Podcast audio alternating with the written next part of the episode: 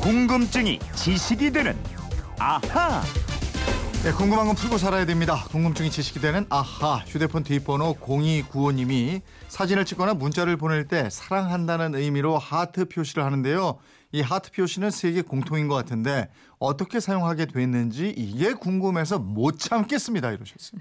궁금해서 못 참겠다. 이럴 때 나타나는 김초롱 아나운서와 알아보겠습니다. 어서 오세요. 못 참겠다 꾀꼬리 꾀꼬리 예, 어서 오십시오. 이런 질문 환영합니다. 아, 예. 예, 그럼요. 김초롱 씨는 평소에 하트 예. 표시를 많이 합니까? 많이 한다기보다는 네. 가끔 이제 사랑해라는 말이 쑥스러워서 네. 하트를 날려주는 이모티콘 요즘 아, 많아요. 뭐 아직 신혼이니 뭐 얼마나 많이 날리겠어요. 하나씩 뿅뿅뿅 날려줘.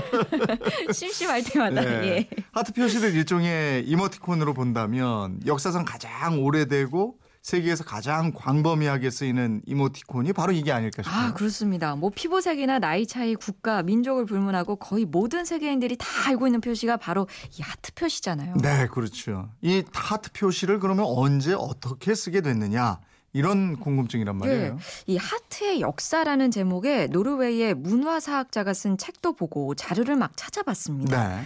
상상 이상으로 오래 전부터 썼더라고요. 음. 또 이런 표시 문양이 흔히 좀 서양에서 먼저 시작됐을 것 같잖아요. 이름도 하트고요. 네네. 근데 아니더라고요. 오 그래요? 예. 서양이 아니면 동양이에요? 맞습니다. 어. 동양에서 시작됐어요. 예. 언제 처음 썼느냐? 지금으로부터 무려 3,300년 전 중국 최초의 나라인 상나라 때 점을 쳐서 새겨 넣은 곽문에서 하트 문양이 처음 아. 발견됐습니다.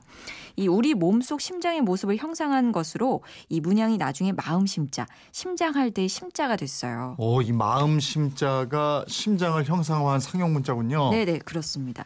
사람의 심장 바깥선 외곽을 본딴 건데요. 근데 이때의 하트 표시와 심자는 심장과 마음을 뜻했고 사랑을 의미하진 않았습니다. 음, 마음심, 심장심자라는 한자도 그렇고 옛날에는 심장하고 마음을 똑같다 이렇게 생각을 했는데 그건 왜 그랬을까요? 아 사람이요 심장이 멈추면 죽어버립니다. 네. 피가 안 돌게 되니까요. 음. 옛날 사람들이 이 심장이 이런 피를 보내는 펌프 기능과 함께 마음, 영혼, 양심이 자리 잡은 곳이라고 인식을 했습니다. 음.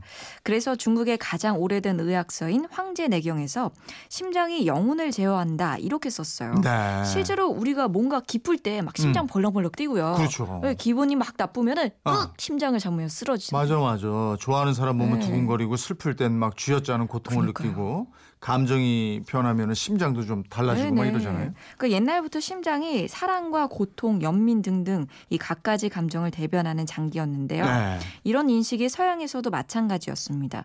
그래서 프랑스의 철학자 데카르트가 17세기에 영혼과 심장은 나눠져 있다는 영혼과 육체를 분리한 이원론을 펴기 전까지 서양에서도 심장은 인간의 목숨과 직결된 것이어서 마음이고 정신이었다고 합니다. 아, 인체의 장기 중에서 가장 중요한 곳이 결국 심장이었군요. 네. 그리고 고대 메소포타미아 문명이나 이집트 문명에서도 심장을 신과 연결하는 일종의 메신저라고 생각했답니다. 그래서 사람의 심장을 빼서 신에게 제물로 바치기도 했고요.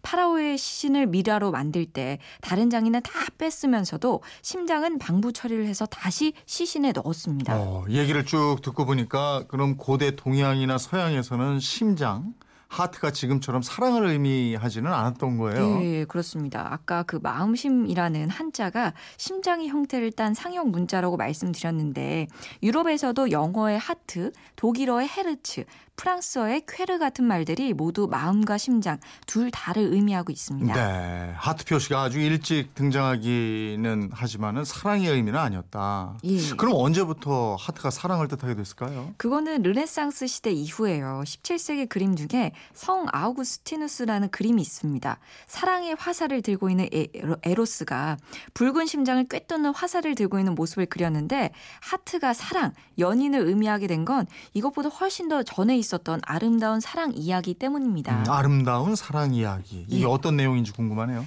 이 연인을 뜻하는 단어가 sweetheart인데 음. 이 단어가 13세기 스코틀랜드 둠프리스에 세워진 스위트 하트 사원에서 유래됐습니다. 음. 이 지방의 성주였던 존 발리올의 아내가 남편이 세상을 먼저 떠났는데 남편의 심장을 향으로 만들어서 죽을 때까지 가슴에 품고 살았대요. 네. 그리고 훗날 두 사람의 묘지에 사원이 만들어졌고 아내의 달콤한 마음을 가려서 스위트 하트라고 이름을 지었는데 음. 이후에 여러 문학 작품에 이 스위트 하트가 자주 등장하면서 점차 연 인을 뜻하는 말로 굳어졌다고 합니다. 아, 사랑하는 사람. 연인이란 가슴 깊은 곳에 자리 잡고 있는 사람이라는 뜻이네요. 예, 그러면서 이 심장 하트가 사랑을 뜻하는 쪽으로 옮겨가게 되는데요. 사랑의 화살을 뜻하는 어린 큐피드의 화살 그림 있잖아요. 왜 네. 하트 표시에 화살이 쏙 꽂혀서 이제 음, 지나가는 음. 그림. 네. 요 표시가 그 처음에 1912년 그 미국의 윌슨이라는 사람이 그렸습니다. 네. 아까 그 17세기에 에로스가 심장을 쏜 그림이 그려졌다고 말씀드렸는데 네. 이 윌슨이 그 그림을 봤는지 모르겠는데 큐피드를 현대적이고 좀 귀염둥이로 그려서 음. 미국 잡지에 실은 이후에 하트 표시가 전 세계적으로 널리 퍼지게 됐습니다. 아, 1912년에 아까 에로스하고 큐피드는 같은 신이죠? 그렇죠. 예. 큐피드는 로마 신화에 나오는 이름이고 에로스 또는 아모르라고 하죠. 그리스 신화에서 쓰는 이름입니다. 똑같이 사랑의 신이에요. 이렇게 하트가 심장에서 비롯됐다는 이야기가 있고요. 또 뭐 하나는 기독교의 성배에서 유래한 것으로 보기도 합니다. 어, 기독교의 성배라면은 포도주 담는 그 성스러운 잔 얘기하는 거죠? 예, 예. 그 기독교에서 포도주는 예수의 피를 상징하고 그 포도주를 담는 성배를 신성시했는데요. 이 성배를 하트라고 했습니다. 하트는 교회 성직자를 의미했고 트럼프 카드에 들어있는 하트 문양 있잖아요. 네. 이 하트도 처음에는 성직자를 상징하는 잔 모양이었어요. 음. 근데 하트라고 불리다 보니까 잔 모양에서 지금의 하트 모양으로 바뀌게 됐습니다. 아, 트럼프 하트 문양도 그렇게 해서 바뀌게 됐군요. 네. 공익구호님 덕분에 하트에 대한 여러 가지 사실을 알게 됐습니다. 저희가 선물 보내드릴게요. 아이고 이분은 5293님인데 김초롱 씨 결혼했어요? 아하 고정 채널이었는데 바꿔야 되나 이러셨는데 아니 왜요? 제가 결혼한 거랑 그러게 결혼했어요. 저 아니 결혼만 예. 했습니까? 애기 엄마예요. 아들 김웅이 그렇다고 아들 뭘 바꿔? 됐습니다. 쭉 오세요. 예. 자 궁금한 거 있는 분들 어떻게 하면 돼요? 그건 이렇습니다. 인터넷 게시판 MBC 미니 휴대폰 문자 샵 8001번으로 문자 보내주세요. 짧은 건 50원, 긴 건 100원의 이용료 있습니다. 여러분의 생활 속 호기심, 궁금증 제가 결혼해도 풀어드릴 수 있습니다. 어서 오십시오. 풀어요, 더잘 풀어. 예. 지금까지 궁금증이 지식이 되는 아하 김초롱 아나운서였습니다. 고맙습니다. 고맙습니다.